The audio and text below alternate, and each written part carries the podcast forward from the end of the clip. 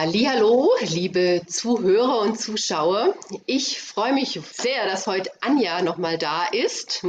Anja war ja vor kurzem schon mal mit ihrem Herzensthema Wertvoll führen hier im Podcast. Bei unserem Kennenlerngespräch hat sie auch erzählt, dass sie selber vor etlichen Jahren eine größere Diagnose bekommen hat und heute noch damit lebt und umgehen darf. Und das fand ich ein ganz spannendes Thema, weil meine Klienten, die oft mit Burnout oder auch mit großen Ängsten kommen, auch ganz lange Zeit mit großen körperlichen Symptomen bis hin zu Schmerzen oder anderen Beschwerden leben müssen. Und das eine große Herausforderung ist, wie gehe ich damit um? Und daher denke ich, dass uns die Anja da heute ganz viel noch mitgeben kann und wie sie damit lebt und umgeht. Also seid gespannt, ich bin es auch. Erstmal hallo, liebe Anja, schön, dass du da bist und uns da Einblicke gibst in, wo, wo möchtest du da einsteigen in deine Geschichte? Ich steige mal ein mhm. am 18. Dezember 2008. Mhm. Zu dem Zeitpunkt war ich, war meine Welt okay. Mhm. Ich war Mutter von zwei Kindern äh, im Alter von eins und äh, drei Jahren. Oh, so klein noch? Mhm. Also eins, ja, eins und mhm. mhm. Mhm. Ähm, war berufstätig, selbstständig äh, seit acht Jahren zu dem Zeitpunkt bereits. Wir hatten ein Haus. Uns fehlte nur der Hund, den du hast. Also das alles. Äh, Haus, Kinder, halt nur nicht den Hund. Und zu dem Zeitpunkt war wirklich alles okay. Mhm. Wie alt warst du selber da, wenn ich da kurz einhaken darf? Äh, sie, warte, 37. Mhm. Mhm. 37. Ja. 24 Stunden später stand meine Welt auf dem Kopf. 24 Stunden später war ich im Krankenhaus hatte mein erstes MRI hinter mich gebracht. Das erste von, ich habe aufgehört mit Zählen, wie viel. MRI, was ist das denn? Sorry, das ist eine bestimmte bildgebende mhm. ähm, Technik. Mhm. Und an dem 19. war es auch so, also 24 Stunden später so, dass ich, es war ein Freitag, dass wir auf dem Weg zur Not-OP an der Kita vorbeigefahren sind, um, mhm. damit ich mich von meinen Kindern verabschieden kann. also verabschieden für die OP oder war es für dich noch eine andere Art von Verabschiedung? Das war unklar. Mhm, mh. Das war unklar. Ich wusste nur zu dem Zeitpunkt, dass ich einen Gehirntumor habe oh, mh. und dass ich zur Not-OP muss. Mhm. Das heißt, innerhalb von acht Stunden erste Untersuchung, mhm, mhm, erster Neurologe, der gesagt hat, sofort ins Krankenhaus, nach Hause, ähm, mich von meinen Kindern verabschieden und ins Krankenhaus fahren. Mhm. Okay, das ist ja eine Wucht. okay.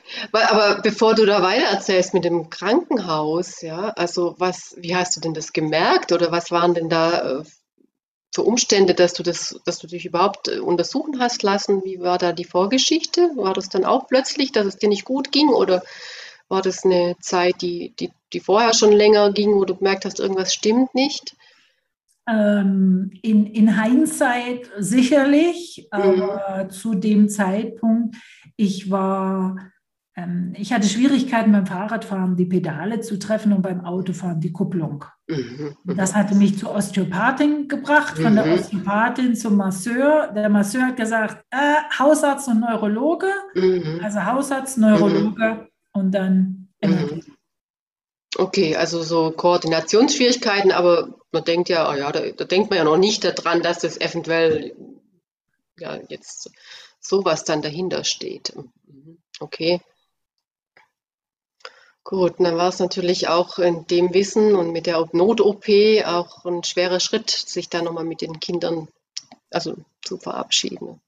Ja, mhm. ja also behalte das Datum im, im, Auge, 19. Dezember, das ist fünf Tage vor Weihnachten.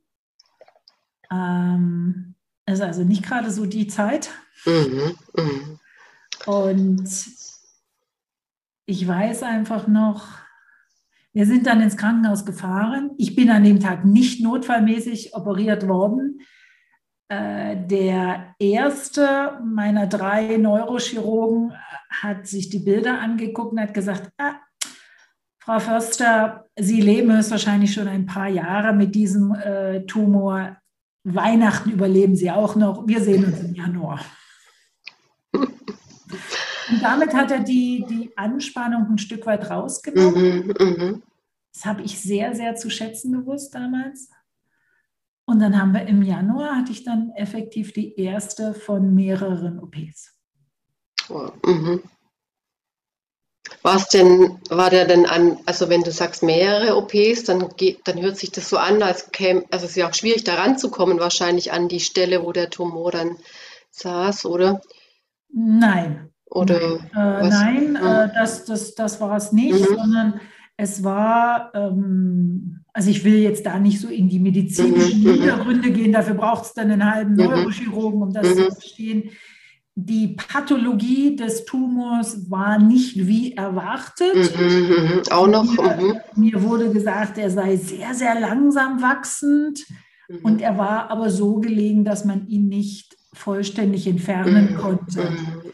Und dann hatte sich aber in den folgenden acht, neun Monaten gezeigt, dass der gar nicht langsam wachsend ist, mhm. sondern oh schnell gewachsen war. Mhm. Und äh, im Laufe der nächsten mhm. Jahre sind dann vier weitere OPs dazu. Okay. Ja, das macht ja auch nochmal was mit einem, wenn man so merkt, okay, das ist dann doch schneller äh, voranschreitend wieder als eigentlich gedacht. Ja, ja. Mhm, ja. Mhm. ja und was hat es so mit dir gemacht, Anja? Außer dass es natürlich erstmal ein Schlag war und so, aber so auch die Jahre danach.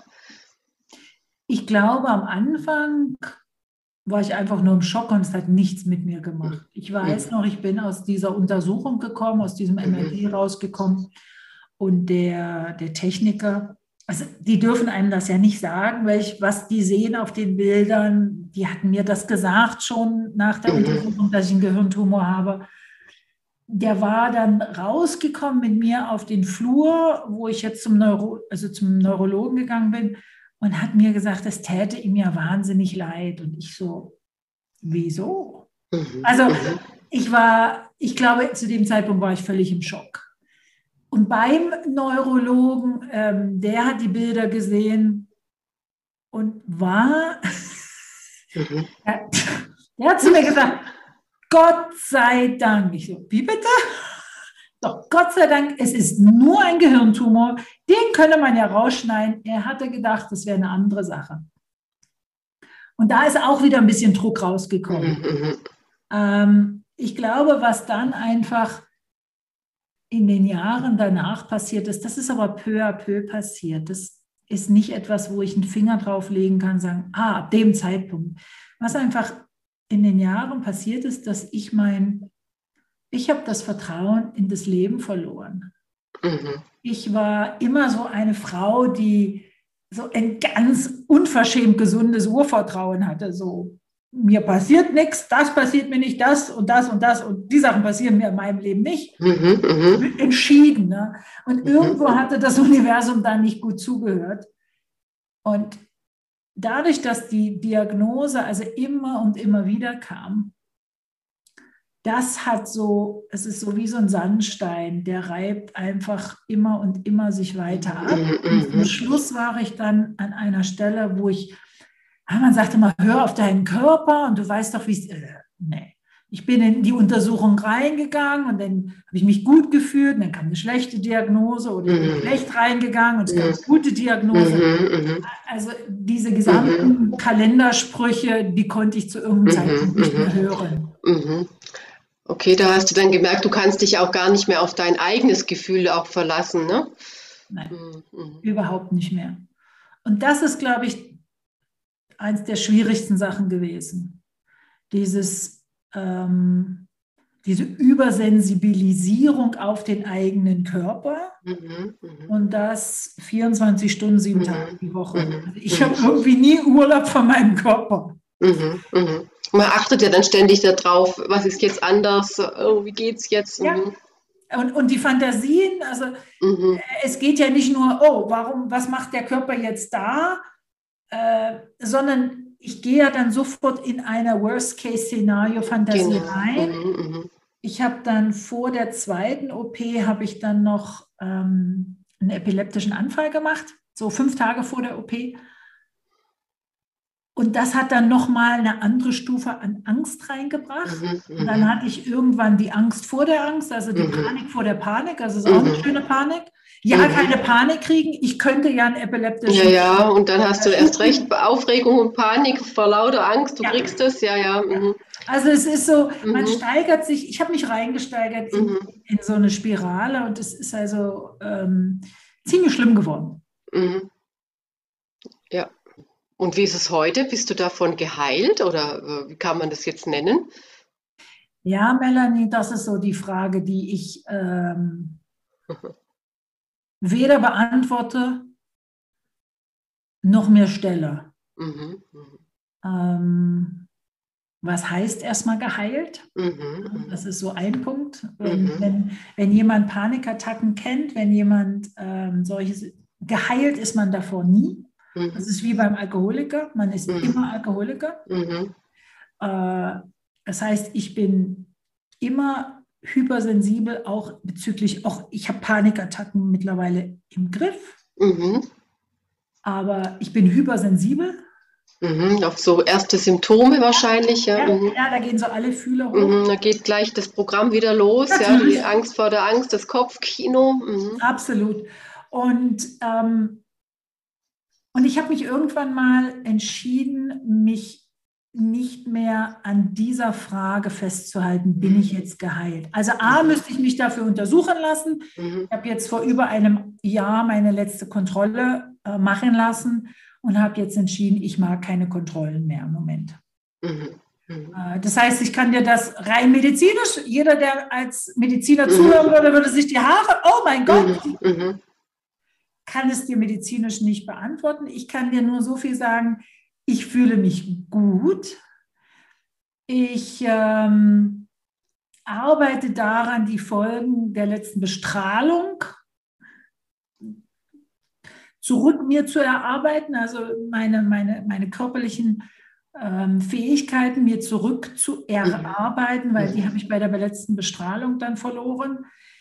Das ist mein Fokus.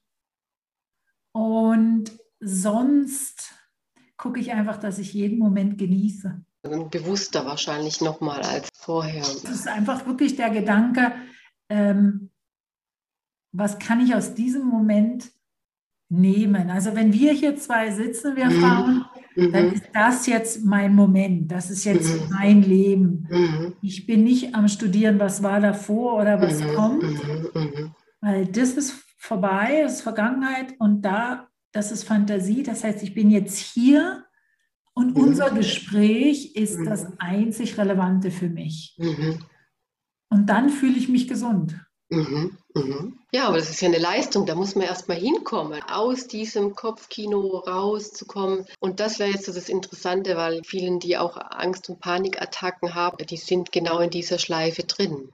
Was hat dir denn geholfen, da dann irgendwo zu, dahin zu kommen, ja, dass du da im Hier und Jetzt und dich darauf konzentrieren kannst? Um die Frage zu beantworten, brauchst du ein Bild. Mhm, und zwar ein mhm. Bild von, ähm, ich habe meiner Tochter im letzten Jahr, als Corona anfing, ein Puzzle mhm. gekauft von 18.000 Teilen.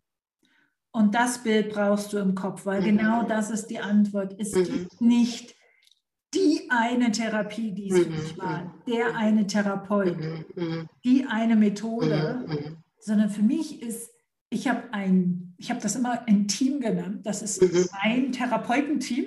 Mhm, mhm. Das heißt, das schließt die, die, die Standardmedizin mit ein, aber auch ganz, ganz viel alternative äh, Therapieformen, die ich für mich angefangen habe mit Nutzen. Mhm. Und das ist mein Team. Und die arbeiten alle auf ein Ziel, dass es mhm. mir gut geht. Ja. Und, und jeder so liefert so ein Puzzlesteinchen genau. immer wieder dazu, ja. Genau. Und mhm. so wie das mit dem Puzzlesteinchen ist, also weißt du, das eine passt ins andere. Mhm. bereichern die sich natürlich auch mhm. gegenseitig. Wenn ich zum Beispiel zu meinem, zu meinem Physiotherapeuten gehe, dann hat der einen Einfluss darauf, was meine Feldenkreistherapeutin machen kann. Mhm. Und umgedreht. Mhm, Wenn mhm. ich zur Kinesiologin gehe, dann hat das wieder einen Einfluss auf den Feldenkreis. Und so bereichert sich das, das alles. Ich, mhm. Entschuldigung. Ja, und das, das, sieht man, das sind so verschiedene Ebenen auch, also nicht immer auch die, also die eine gleiche Methode. Nein. Also nein. genau, die eine arbeitet mehr emotional, der körperlich, dann muskulär, ja, also da verschiedene Ebenen mit zu berücksichtigen. Genau, und, und auch, auch auf einfach verschiedene Menschen. Mhm, also mhm. ich kann auch nicht mit jedem arbeiten und mhm. jeder kann nicht mit mir arbeiten. Das ja, heißt, ich lasse die auch irgendwie durch ein Programm laufen bei mir. Mhm. entweder es stimmt oder es stimmt nicht. Und das Beispiel, was ich ganz oft dann bringe, mhm. ist der Hosenkauf.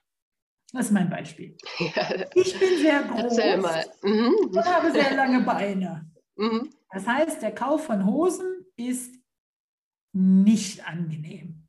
Ich gehe in ein Geschäft, ich kann zehn Hosen anprobieren. Wenn ich ganz viel Glück habe, passt eine, aber in der Regel gehe ich oft raus, ohne eine Hose gekauft zu haben.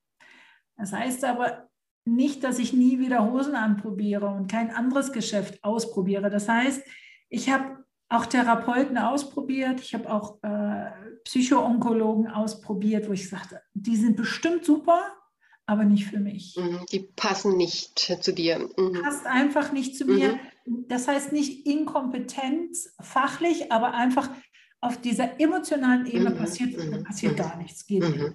Und dann gibt es andere Sachen, wo ich sage, das ist eine Herausforderung, auch therapeutisch, aber der Mensch passt mir. Also da zu finden, zu spüren, was, was tut mir gut was tut mir nicht gut. Wenn mhm. mir was nicht gut tut, mhm. reiche ich es. Ja, ich glaube auch, da, wie ist deine Erfahrung? Also meine Erfahrung ist so auch mit eigenen Geschichten, ähm, da auch reinzuspüren und zu gucken, das, was jetzt jemand vom Fach sagt, ja, was man tun muss oder was es ist oder wie man umgehen muss, auch da für sich zu gucken, entspricht das auch meiner inneren Wahrheit. Äh, mittlerweile ging es dir ähnlich? Oder? Ja, ja. mittlerweile sage ich meinen Ärzten, mhm. was sie mir sagen dürfen und was nicht. Mhm. Naja, äh, weißt du, wenn du so viele bildgebenden Tests gemacht hast, mhm. Mhm. ich gehe rein, ich sage, also ich will wissen das und das und das mhm. und alles andere dürfen sie für sich behalten. Mhm. Weil die, das Projizieren von der Realität von der anderen Seite auf mich ist natürlich so stark, Mhm. Und ich kann mich so bemühen zu sagen, ja, wissen Sie, das ist Ihre Realität, mhm. aber ich mhm. meine ja. Theorie. Mhm. Wenn dir jemand sagt, du hast einen Tumor im Kopf, rauszugehen, sagen, nur in deiner Welt, bei mir habe ich keinen, funktioniert bei mir nicht. Muss ich mhm. ehrlich sagen, funktioniert nicht. Aber ich kann den Therapeuten und Ärzten sagen, okay, ich bin sensibel bei Formulierungen wie diesen. Mhm. Oder bitte achten Sie darauf, dass Sie das so ausdrücken. Und mhm. das wissen die bei mir alle mittlerweile. Mhm. Mhm. mhm. Das, das, ist auch schwierig für die Ärzte. Die sind das nicht gewohnt. Ja, da muss man auch klar sein, ja, also für sich, was einem gut tut, ja. was man, was einen durcheinander bringt und noch eher in die Angst bringt und ja, ja was, mit was man auch umgehen kann, ja. Oder einfach auch mal sagen, nein, danke. Also mhm. meiner mhm. Onkologin sagt die ganze Zeit, ja, also wir sollten mal wieder ein Bild machen. Ich, ich, nein, mhm. wozu? Mhm. Nur weil es ein Prozess am Unispital ist. Sorry, nicht mit mir. Mhm. Also da wirklich reinzuspüren und zu sagen, okay, was tut mir gut? Es ist auch wahnsinnig, die Leute wollen ja nur helfen. Die wollen alle immer helfen. Eben deswegen, jeder hat einen anderen Tipp. Äh, du hast nachher 100 Meinungen, ja, und da bist du äh, noch mehr jaloux. Mhm. Es ist super lieb, dass die Leute, und da darfst du aber auch, auch bei Freunden, auch bei der Familie, also ich habe das sehr gelernt, wenn meine Eltern mir liebevolle Hinweise zu Programmen, die sie im Fernsehen gesehen haben, zur Tumorbekämpfung mhm, am mhm. Spital XY. Ich mhm. gesagt habe, wisst ihr was, ich mag nicht. Ich finde, ich weiß, es ist schwierig für euch. Ich nehme das, das ist total klar. Und gleichzeitig, ich will nicht. Das ist auch schwierig, damit umzugehen. Das ist jetzt bei euch und da sich abzugrenzen, zu mhm. merken, mhm. weil wir sind ja nicht, das ist etwas, was wir gar nicht angesprochen haben, Melanie, aber wir sind ja nicht eine Einheit nur für uns, sondern wir sind ja in einem System eingebettet. In der Familie, ja. in den Freunden, im beruflichen Umkreis. Und eine Erkrankung von einer Person, ob das jetzt eine Angsterkrankung ist, ein Burnout ist oder eine lebensbedrohende Krankheit, beeinflusst ja einfach mal alle. Ja, ja, macht alle Schalu und macht, überträgt ja Angst und dann kommen die eigenen Ängste hoch und Natürlich. macht ja mit jedem was, ja. Natürlich, und mhm. unsere westliche Medizin ist in den absoluten Ausnahmefällen noch nicht in der Lage, sich des Systems anzunehmen. Sind sie einfach nicht, nicht gewillt oder nicht in der Lage? Und da, egal, wenn du da draußen eine andere Meinung hast, schreib mir. Aber meine Erfahrung ist, ich bin die Patientin, ich habe ein Geburtsdatum, damit werde ich im System gesucht, aber wissen die, dass ich zwei Kinder habe? Wissen die, dass ich einen Ehemann habe? Wissen die, dass meine Eltern noch leben?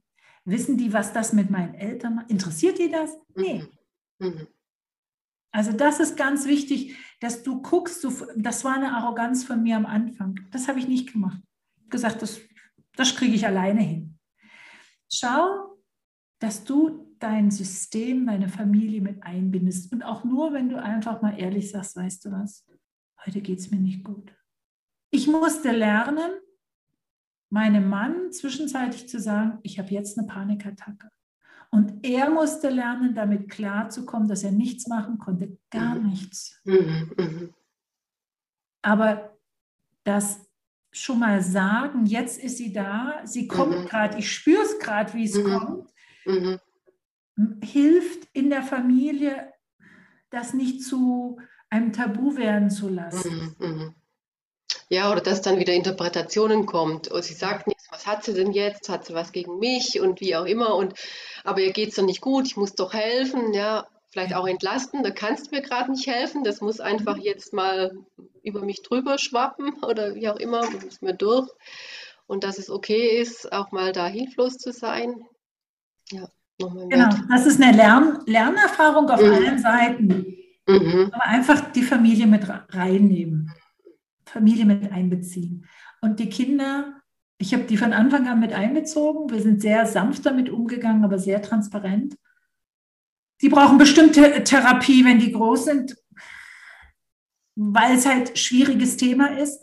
Und nichtsdestotrotz habe ich gedacht von Anfang an, je mehr ich es als ähm, Geheimnis mache, je mehr ich es als etwas worüber man nicht redet, mache, mhm. Desto schwieriger wird es für alle. Und gerade Kinder, die spüren das. Ja, das wollte ich auch gerade sagen. Die spüren ja, dass da irgendwas nicht stimmt, ja. Und dann interpretieren die nur noch ihr eigenes rein und dann macht es ja nicht besser. Ja, also dann lieber eh klar sagen, dann wissen die auch, ah ja, die Wahrnehmung, die ich auch habe als Kind, da steckt auch was dahinter und in dem Moment kann man ja auch mit den Kindern anders reden, was, was deren Ängste sind, wie sie vielleicht damit umgehen können. Man kann sie dann vielleicht auch aufklären, dass die eine Befürchtung jetzt gerade nicht relevant ist oder was auch immer. Und da kann man dann viel mehr ja auch bewirken, ne? auch anstatt jetzt da äh, sie zu schonen und das zu vermeiden. Ja, ich habe das einmal gemacht. Ich glaube, mhm. das muss bei der letzten OP gewesen sein oder vorletzten, weiß ich nicht mehr. Mhm. Und ich habe zu dem Zeitpunkt den Kindern noch nicht gesagt gehabt, dass ich wieder auf den Tisch muss. Mhm. Und meine jüngste Tochter hat ein Gespräch mitgehört. Noch heute wirft die mir das vor. noch heute. Mhm. Sagt, das ist die, die Situation und da hast du, und das mache ich nie wieder. Nie mhm. wieder. Mhm. Dann noch mehr Schock, als wenn man da so rechtzeitig vorbereitet und also, ja, mit ihnen dann drüber spricht. Genau. Ja, Anja, was mich noch interessieren würde, ist ja auch das Innere, also das, so eine eigene Einstellung dazu. eigene Sichtweisen, die dir da geholfen haben, damit umzugehen. Was braucht man auch so im Inneren, was einen da durchführen kann, aus deiner Sicht? Also bevor ich die Frage beantworte, würde ich sagen, es ist wirklich ein Prozess. Mhm. Und die Sachen, die ich heute annehmen kann, die konnte ich vor 13 Jahren oder auch noch vor 10 Jahren mhm. äh, nicht. Es ist also wirklich ein Prozess. Was innerlich passiert ist in den Jahren, ist, dass ich mich sehr, sehr ernsthaft mit mir auseinandergesetzt habe. Mhm. Mit allen Ängsten. Und bei mir war es die Angst zu sterben. Mhm. Ja, die steckt ja so als Urangst ja in uns allen auch drin. Ja? Mhm. Also gar nicht so sehr die Angst, dass ich, also gar nicht so das, das Sterben per se, sondern als Mutter von zwei sehr, mhm. sehr kleinen und noch jungen mhm. Kindern die Angst, was wird mit denen, wenn ich nicht. Mhm. Die Kinder dann allein zu lassen, ja, das höre ja. ich auch immer. Ja. Mhm. ja, das ist also wirklich, äh, und das mir anzugucken, mir da Hilfe zu holen, mhm. mir da zu schauen, okay, was macht das in mir, wie geht mein Körper damit um, wie geht meine Seele damit um, mhm. welche Emotionen kommen da hoch, da habe ich also unterschiedliche auch wieder Methoden für mich. Also ich bin in die Kunsttherapie gegangen, lange, lange, lange. Mhm. Ich habe aber auch für mich etwas selbst entdeckt, das nennt sich Soul Collage. Soul Collage, mhm. Seelencollage. Mhm. Genau, aber es gibt nur, es gibt den deutschen Begriff nicht.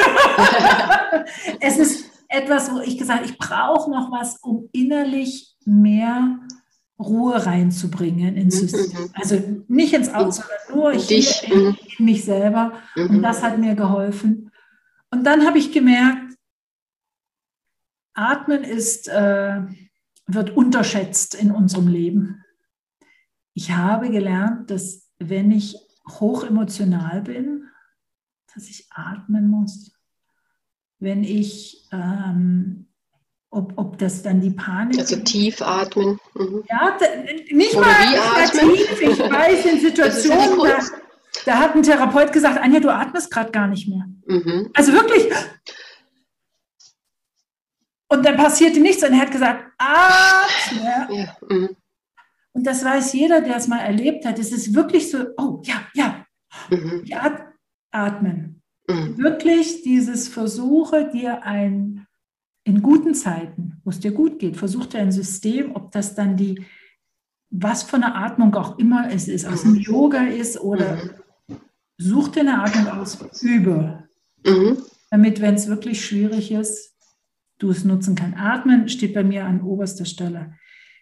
Zweite, was mir viel geholfen hat, waren Rituale. Mhm.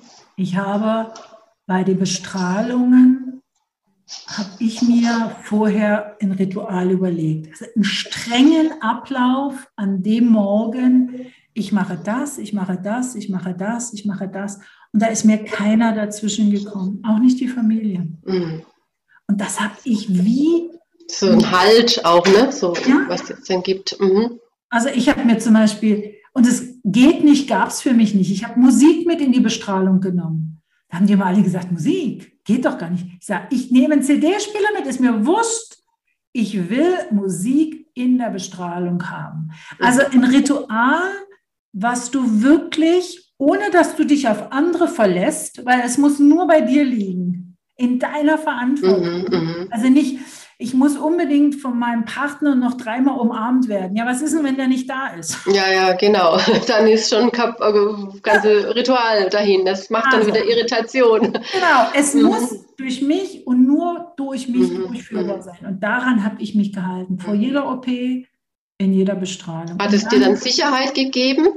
Oder ich kann mir auch vorstellen, ja, weil man dann eh schon jaloux ist und aufgeregt und so durch den Wind, dass das Ritual so ein bisschen Struktur und Halt dann gibt innerlich? Es hat mir Sicherheit gegeben, aber mhm. es hat mir auch eine Ruhe gebracht. Mhm. Wirklich eine Ruhe. Mhm. Zu wissen, okay, also ich bin in meinem Ritual am Punkt 3 und dann kommen mhm. noch fünf mhm. und dann lege ich mich hin und dann höre ich das, die Musik. Mhm. Also wenn wir krank sind, ist ganz oft der Kontrollverlust das Schwierige.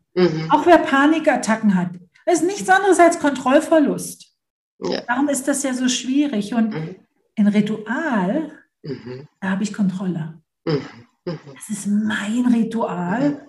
Ihr alle raus. Ich habe auch zu, im Spital, wenn die gesagt haben, wir sind schon parat für Sie, Frau Förster, für die Bestrahlung, gesagt, das ist schön für Sie, aber ich noch nicht für Sie.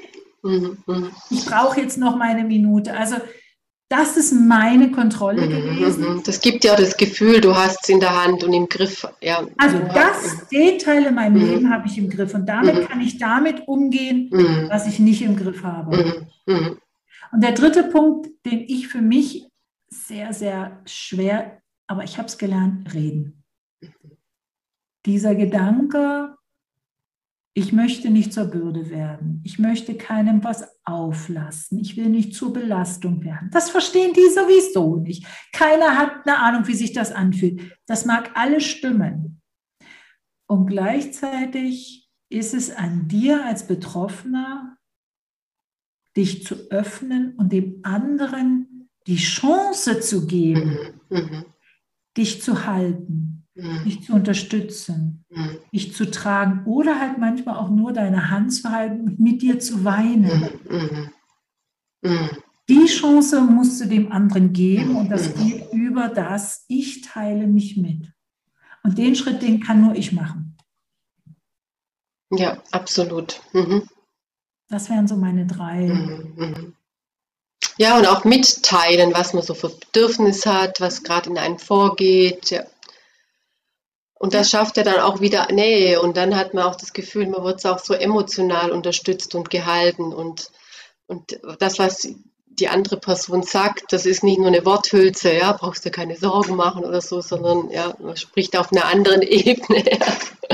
Ja, also ich bin, glaube ich, sehr allergisch in den 13 Jahren auf, auf. So, so Worthülsen geworden wie, ne, das kommt schon gut oder mach dir mhm. keine Sorgen. Ja, ja, das wird schon und ja. ja ähm, mhm. Aber dieses in dem Mitteilen, das fand ich so schön, Melanie, wir teilen. Mhm. Und auch wenn ich das Wort ne, geteiltes, äh, ja doch geteiltes Leid, das halbes Leid. Ja, da habe ich auch gerade gedacht. Cheesy, ne? aber, aber es hat was, weil mhm der andere trägt ein Stück weit, der trägt nicht meine Last, mhm. trage ich, mhm. aber er trägt ein Stück weit der Geschichte mit. Mhm. Ob du das zulassen möchtest oder nicht, er trägt mit. Also kannst du ihn auch mit rein ins Boot holen und sagen, okay, ich weiß, du kannst mir nicht helfen. Ich weiß, ich leide da jetzt gerade. Weiß, du mhm. leidest auch, aber zumindest sitzen wir zusammen und halten Hand und mhm merken, dass es uns gut tut. Ja, und das hilft auch der anderen Person dann wieder, weil sie nicht von außen so hilflos zugucken muss oder das Gefühl hat, ich kann da jetzt gar, die kann ja eh nichts machen und ja. deswegen kommt ja diese Hilflosigkeit, aber jetzt kann ich doch was wenigstens beitragen ja. im Austausch, ja, und ja. im Miteinander, dass wir da durchgehen und das festigt auch nochmal die Beziehung, könnte ich mir vorstellen, sehr stark, ja, also so auf einer noch einer tieferen Ebene so. Mir hat meine Freundin vorgeworfen, mhm. dass ich nie Schwäche zeige, mhm. dass ich nie um Hilfe bitte und dass ich alles alleine hinkriege und dass es mhm. deshalb für sie so schwer ist, selbst ihre Probleme zu zeigen oder darüber mhm. zu reden oder mhm. ihre Schwäche mit mir zu mhm. teilen. Interessant, ja. Das hat damals, das hat mir damals zugesetzt. Das weiß ich noch wie heute. Ich möchte der anderen Person auch die Möglichkeit geben, mich, ja, man könnte sagen authentisch, aber das aber mhm. weißt du, in allen Situationen, nicht nur mhm. Strahlehand, mhm. sondern auch verheult. Gehört auch ja. zu mir. Ja, und das, das dient ja beiden dann, dass man sich immer weiter öffnen kann. Ich sage da auch immer zu, wie, dazu, wie entstehen Freundschaften. Mhm. Man lernt sich mal kennen und dann hat man irgendwie ein gutes Gesprächsthema. Aber die wirkliche Tiefe entsteht doch immer erst, wenn eine Person sich traut, ja, auch mal von irgendwas, was sie bewegt und ja, was, was, was sonst niemand weiß, ja, wo man nicht jedem erzählt, wenn man davon spricht. Ja. Und dann fängt doch dann plötzlich an, die andere Person auch etwas von sich preiszugeben. Ja? Und plötzlich hat man so eine tiefere Ebene und dadurch auch eine tiefere Verbindung.